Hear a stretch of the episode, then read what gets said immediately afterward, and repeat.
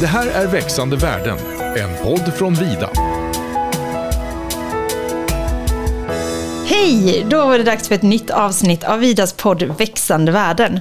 Och vi gör den här podden för att du som skogsägare ska kunna öka värdet på din skog. Jag heter Joanna och idag ska vi prata om röjning. Och till min hjälp har jag med min kollega Martin Hjärt. Hej Martin! Hallå Johanna! Hej! Du kan väl börja med att presentera dig? Ja, eh, jag heter Martin Hjärt då, virkesköpare här på Vida. Eh, tillhör Visslanda-kontoret egentligen, men jag hoppar runt lite där det behövs.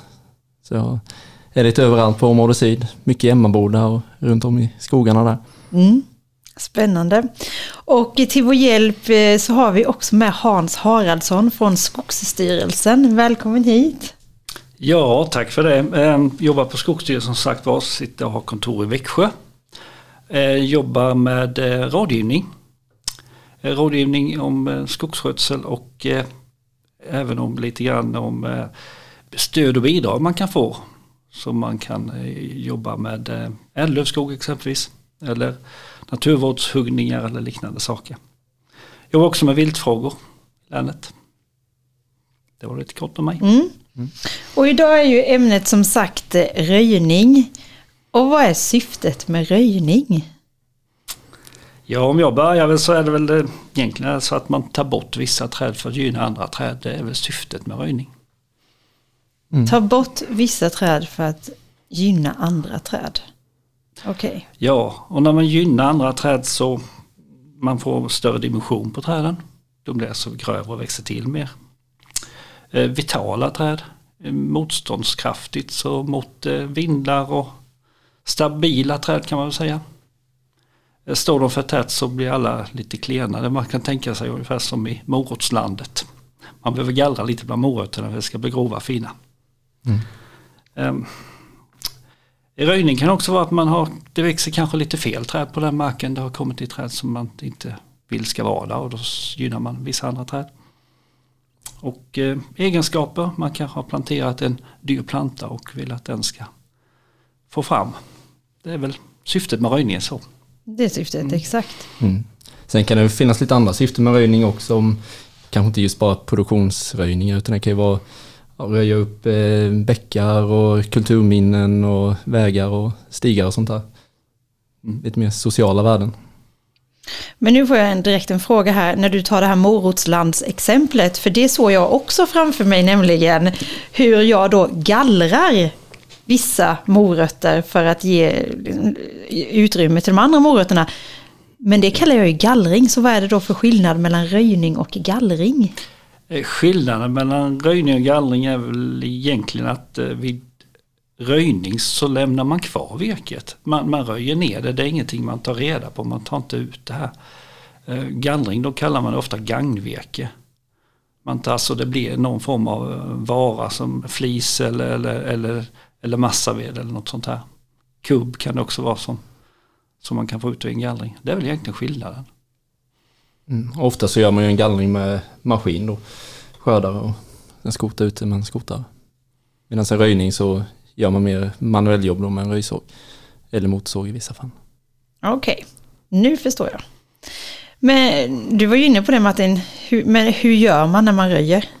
Går det att förklara ens? Ja, jo men det går väl att förklara. Det finns väl egentligen lite olika metoder. Som jag sa, man kan använda dels både röjsåg eller motorsåg använder vissa då. Eh, och sen finns det även något som kallas kedjeröjsåg. Det är som en blandning mellan motorsåg och röjsåg kan man säga. Eh, men absolut vanligast är ju en vanlig röjsåg då med en klinga. Eh, och då går man ju in i en ungskog då som man har planterat kanske och röjer ner träd som man inte vill ha kvar helt enkelt. För att gynna de som man har planterat eller vill ha kvar. Och hur vet man hur mycket man ska röja? Ja, egentligen så är det så att det som påverkar det är konkurrensen. Eh, hur tätt är beståndet och, och vilka, på de här som man sa, vilka träd man vill ha kvar. Um, man kan väl tillägga det att det finns lite olika metoder också som man, man gör. Man har något som man kallar brunnsröjning. Man kan gå in tidigt och röjer bara liksom runt det här trädet, det planterade trädet man vill ha kvar exempelvis. Ehm, man kan ha vargröjning, man röjer bort sådana här träd som är lite större än alla andra. Man vill ha ett jämnare bestånd. Så kan det vara. Ehm, enkelständning, enkelställning, att man ställer ut de här träden eller i förband med ett visst avstånd. Så kan man också tänka. Ehm, sen är det också lite Kronobergsmodellen, skärmställning. Man har en skärm med, med exempelvis lövskärm och så odlar man kanske gran under där. Och så jobbar man med två samtidigt. På vissa marker eh, kan det passa jättebra. Eh, det är frostskydd och sådana här saker. Ehm, något som inte är vanligt idag det är väl stråkröjning. Det innebär helt enkelt att man kör med en maskin ofta. Man bara röjer en linje rätt igenom. Man väljer inte träden utan här tar man bara ner dem rätt upp och ner. Så. Man skapar bara utrymme? Man sparar bara liksom platser. Som mm. i stjärnmönster eller radmönster. Det finns olika metoder. Kan göra det i ädellövskogar med, med tät, tät, tät bokskog exempelvis. Kan det vara effektivt. Och vilken metod är vanligast? Det är väl den här egentligen enkelställningen eller förbandställningen. Det är nog det vanligaste. Där man väljer ut individer och mm. satsar på.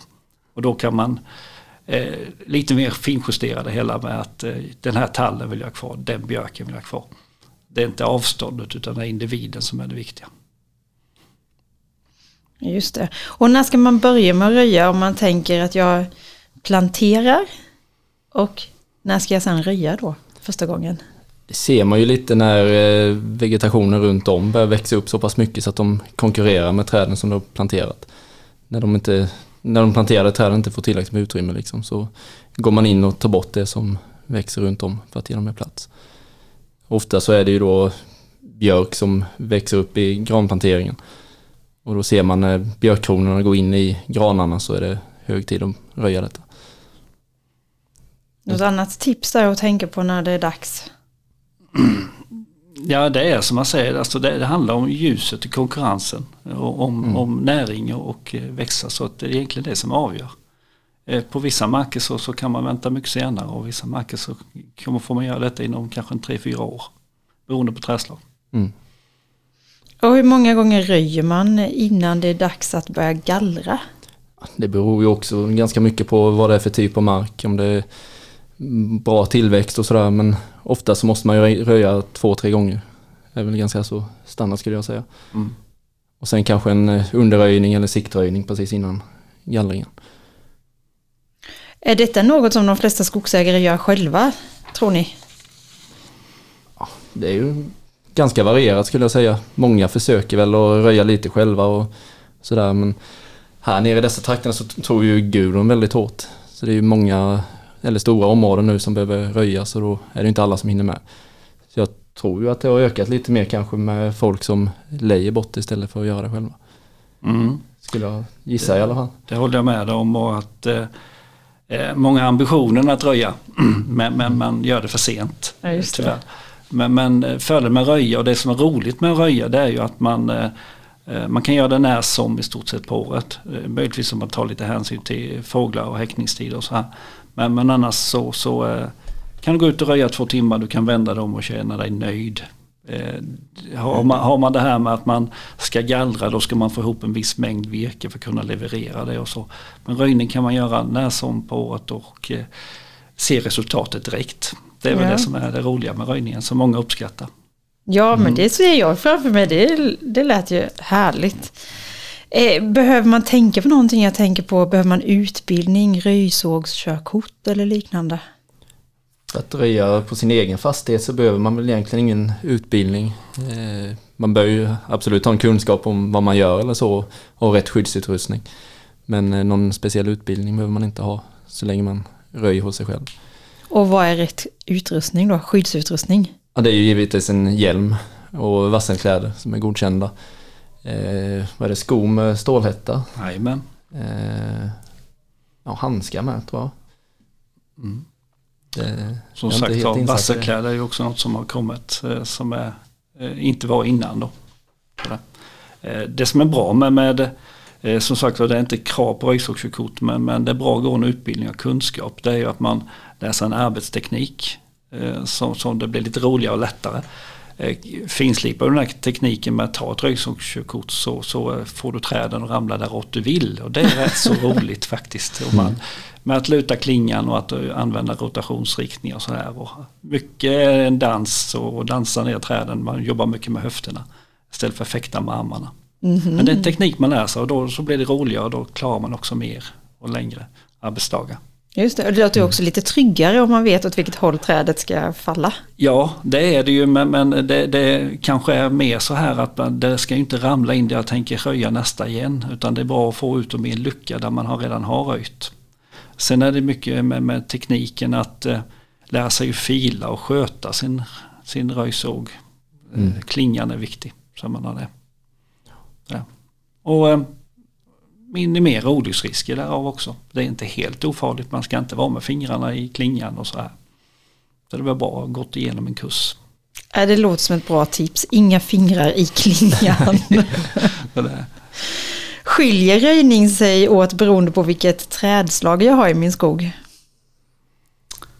Ja, det, det, gör det ju beroende på att vissa trädslag och vilket mål man har också med, med, sin, med sin skog ska man nog lägga till. Eh, vill du ha någon kvalitetsskog så kanske du vill ha det lite tätare. Där, där, där kvistarna inte blir så grova i botten utan man, man vill ha det tätare. Eh, ädellövsskötsel är ju ett typiskt sånt exempel där, där mm. man vill ha ekar som är kvistfria i botten. Eh, så det skiljer lite grann i ja, tekniken där och, och när man röjer och hur mycket man röjer. Mm. Eh, det är rätt så stor skillnad också på lövskogsskötsel. Det, det kräver mycket mer eh, eh, intensivare, alltså man måste vara där oftare för att få det riktigt bra. Eh, de är mer känsliga för att det blir eh, för lite krona, alltså för lite löv kvar. Eh, det tål granen mycket, mycket mer exempelvis. Då. Så det är lite olika, ja. Olika trädstav kräver olika skötselmetoder kan man säga det felet jag ofta ser att folk gör när de röjer rena lövbestånd är att de röjer lite för lite. Man tänker mycket granskötsel när man röjer björkskog eller någonting och ställer dem alldeles för tätt. Så man ska våga ta i lite när man röjer då? Ja, det skulle jag säga. Mm. Precis, en bra tumregel är väl att sträcka ut händerna och, och börja med det avståndet till att börja med när man börjar glesa ut i ett bestånd. Mm. Eh, riktigt täta björkbestånd kan ju vara en 40 000 stammar per hektar. Och då kanske man ska få ner det till 4 000 till att börja med. Men bara efter några år så kanske det kommer ner till, till 2500. Och så jobba vidare så och då, då gäller det att man, man är med Ja usch, nu är vi där vid morötterna igen. Det, är mm. ju, det gör ju smärtsamt att dra upp morötterna. Man vill ju ha alla kvar. Ja. Eh, men hur påverkar hjortviltet eh, röjningen? Eller gör det det? När och hur man röjer? Ja, men det gör det ju. Eh, framförallt då älgen och tallen skulle jag säga. Eh, vi har ju ganska högt betestryck på tallen eh, av älgen så där strävar man väl egentligen efter att ha rätt så många stammar kvar eh, så länge som möjligt eh, för att sprida ut betestrycket och kanske lyckas få upp några tallar som inte är betade. Och kanske även ja, ha det så pass tätt så älgen kanske inte kommer åt alla, eh, alla tallarna och så. Ja, vänta lite med att röja tallen helt enkelt tills man får upp den i en höjd där älgen inte når betatoppskotten. Och sen kan man ju röja för att skapa viltbete också. Eh, man pratar ju ofta om eh, raser, rönn och sälj och ek och asp. Eh, som man ska försöka gynna och röja fram vid en röjning så att viltet har någonting att beta. Mm. Det är väl bra sammanfattat och som du sa att redan betade stammar och så här kan man ju lämna mm. det, det, det kan vara kvar. Och, och, eh, man pratar om eh, säker beteshöjd brukar man säga vid, vid 4-5 meters höjd. Så där, då, då kan man göra sin slutröjning och känna att nu är väl fritt från älgar. Då.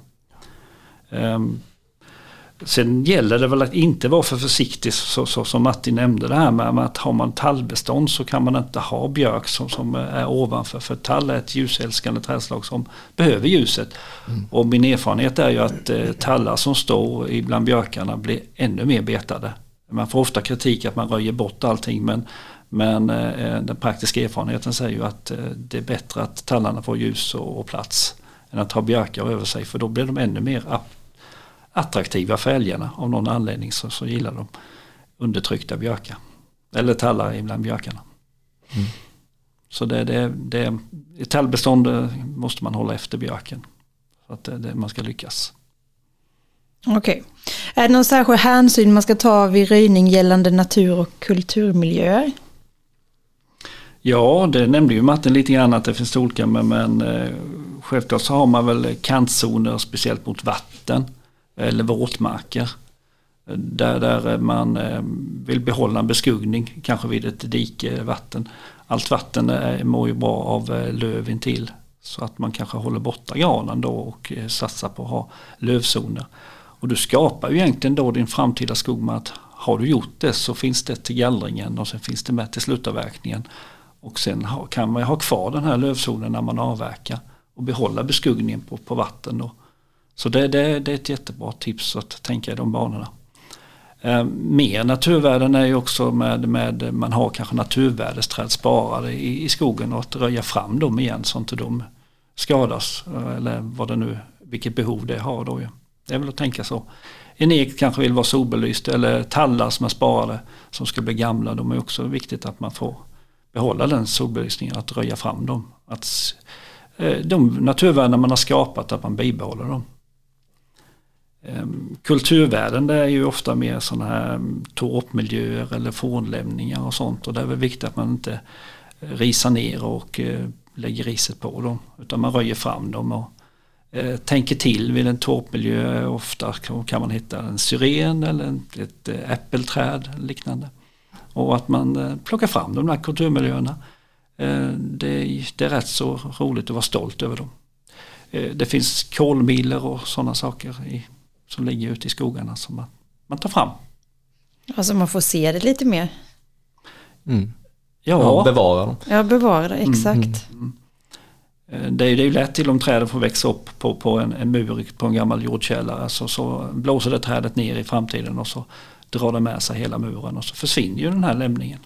Mm. Och vi har ju en del som kommer tillbaka. Vi har torp som de sista försvann väl egentligen på 30-40-talen. Och, och, det finns ju släktingar i Amerika som vill se sina rötter och sådär. Då, då kan man ju stolt visa upp det. Att jag har bevarat detta. Absolut. Ja. Mm. Eh, vad skulle du säga Martin är den vanligaste frågan du får från skogsägare kopplat till röjning? Jag skulle nog säga att det är eh, när de ska röja. Eh, kanske visa upp ett bestånd och fråga om det är dags att röja det eller de kanske till och med har röjt och frågar om det är tillräckligt mycket röjt och sådär. Det skulle jag nog säga är den absolut vanligaste. Och även hur mycket det kostar om vi skulle röja det åt dem. Mm. Och eh, du sa att det vanligaste felet är att man tar för lite. Men är det mm. något annat man bör tänka på? Något tips att skicka med skogsägaren som ändå vill göra det själv? Och det är att just göra det skulle jag säga. Ja, att göra det överhuvudtaget. Ja, precis. Ja. Det är bättre att röja det och röja det lite för dåligt liksom. Än att inte röja det alls. Eh, för det ger ju alltid lite mer ljus och utrymme för träden. Även om du tar lite för lite.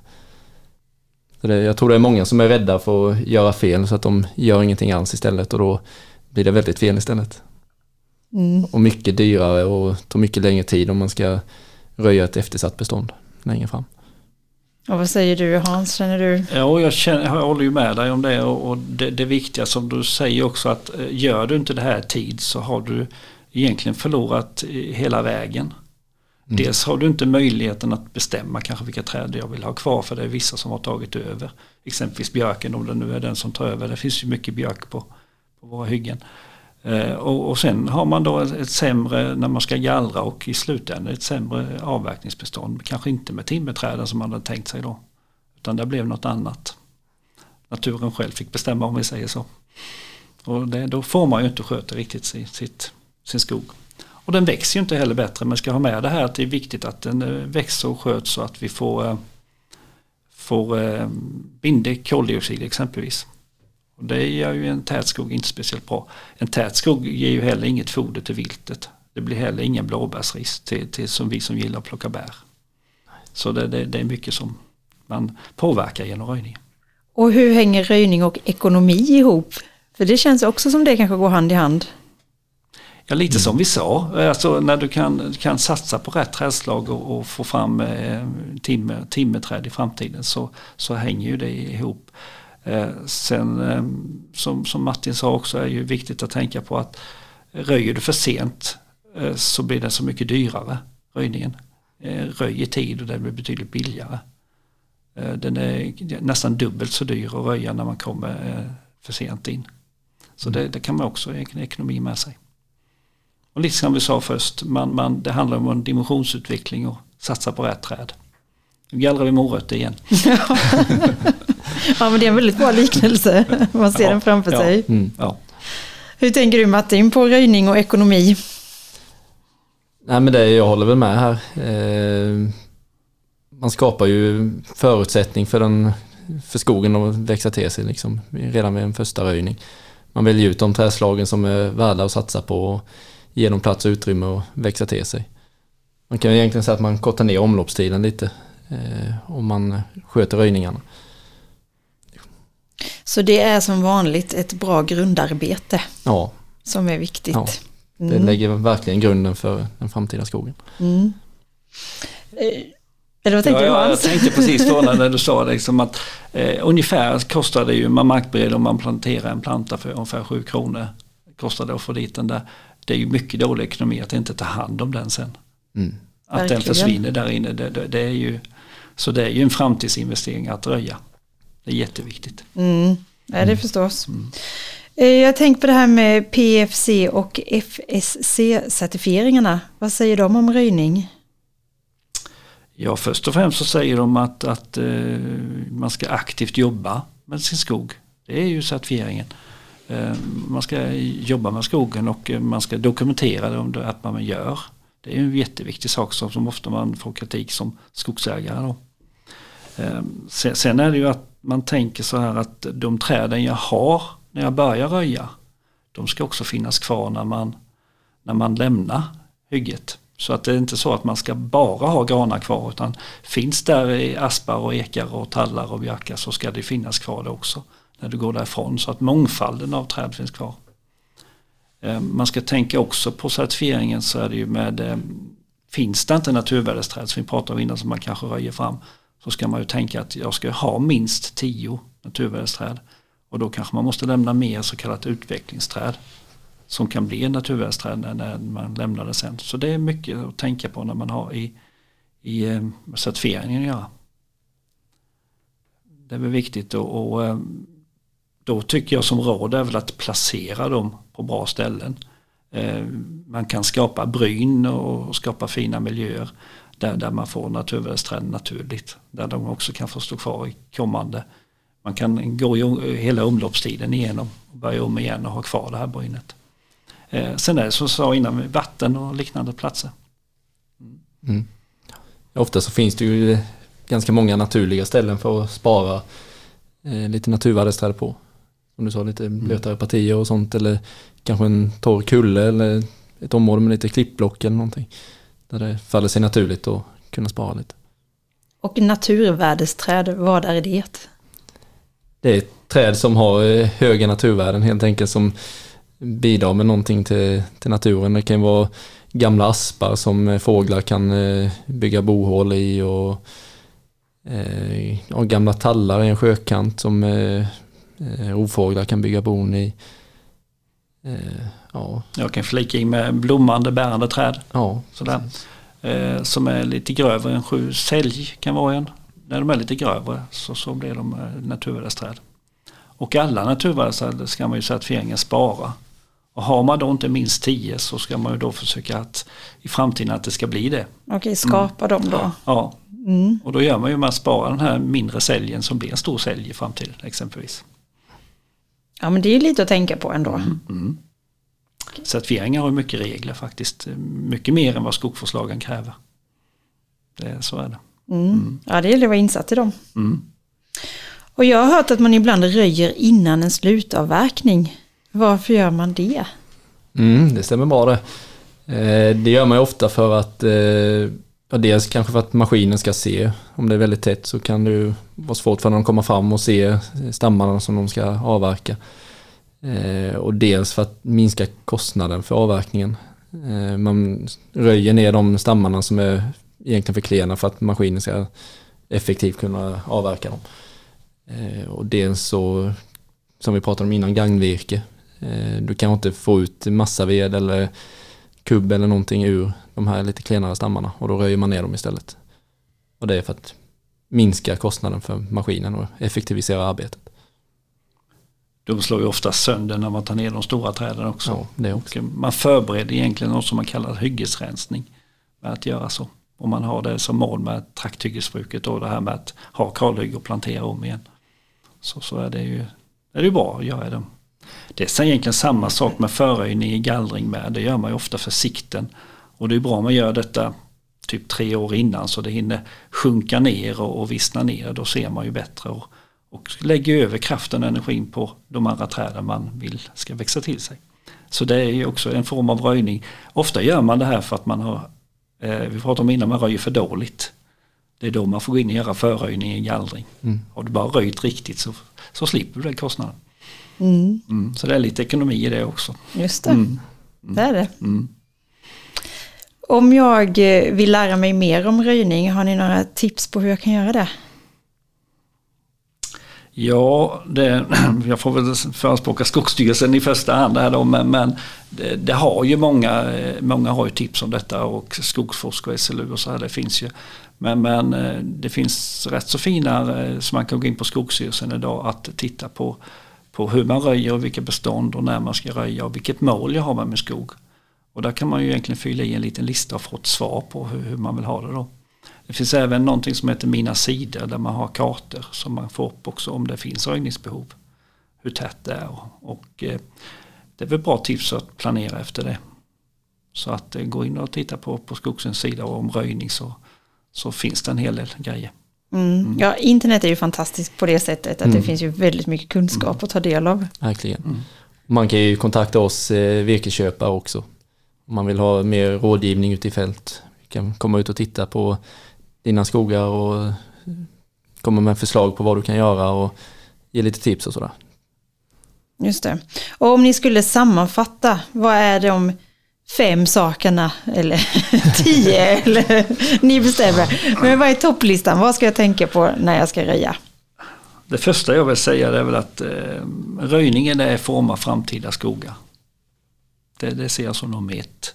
Mm. Ehm, sen, sen, sen, har vi någonting som eh, kanske blir ett nytt begrepp här nu men eh, eh tänk 3T.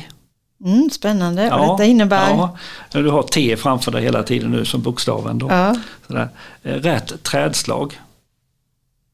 Det, vad är det jag vill ha på marken? Det är väl en viktig sak.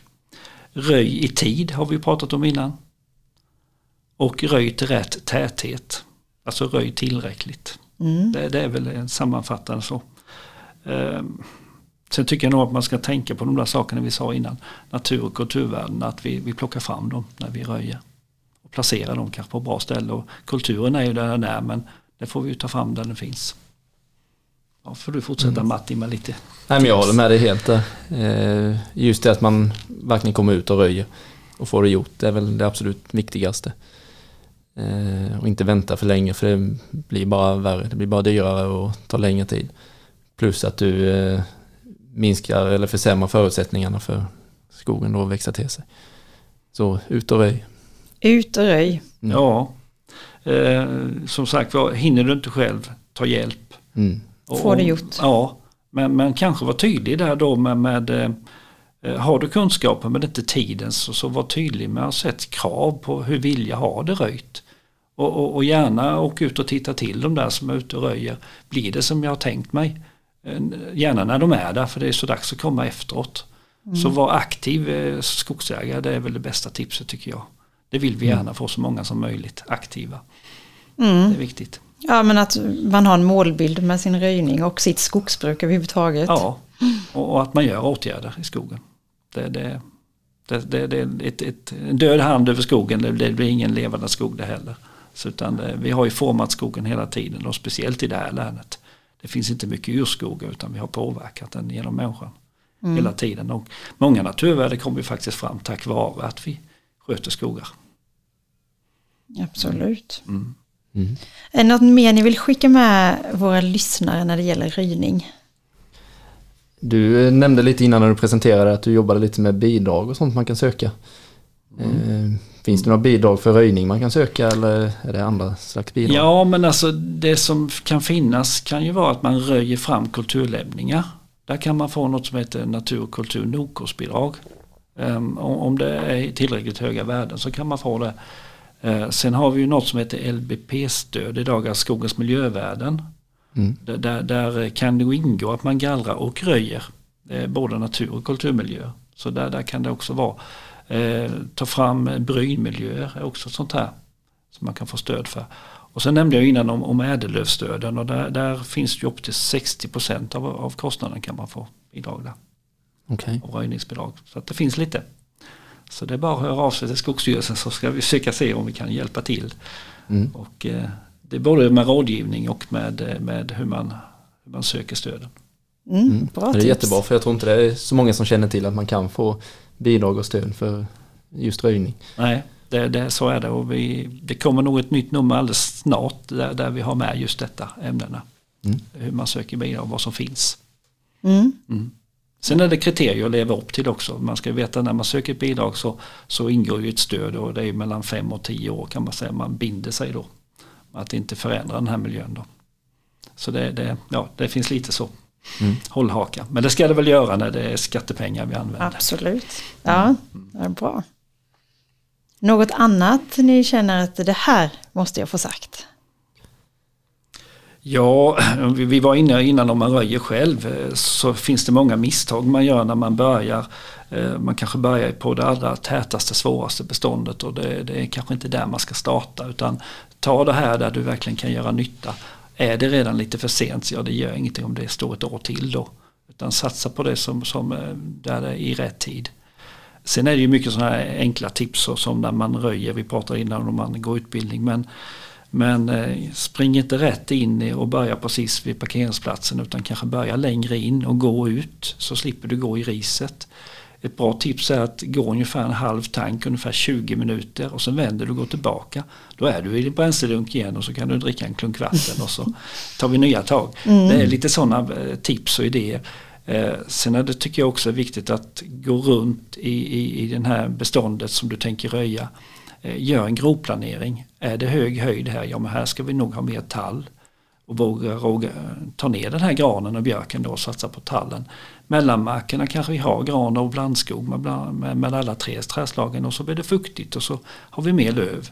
Och det kan man sätta upp lite snitslar och planera innan man börjar. För annars är det svårt när man springer rätt in och, och veta vad har jag, hur ser det ut?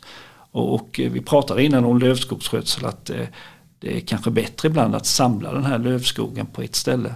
Eh, det är lättare att sköta den då den har intensivare skötsel. Då, får den, då konkurrerar inte den så hårt med de andra träden. Så det, det är väl ett tips att ha med sig att eh, det ska vara. Och certifieringskraven säger ju att man ska ha 10% löv i så att någonstans ska det ju vara. Och då kan man ju tänka till lite innan. Det är väl ett tips. Mm. Det lät som ett bra tips.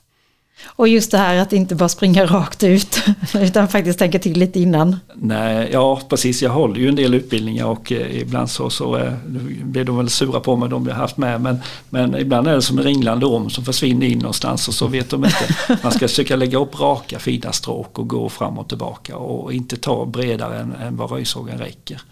Eh, när man är, speciellt inte när man inte är så tränad och van.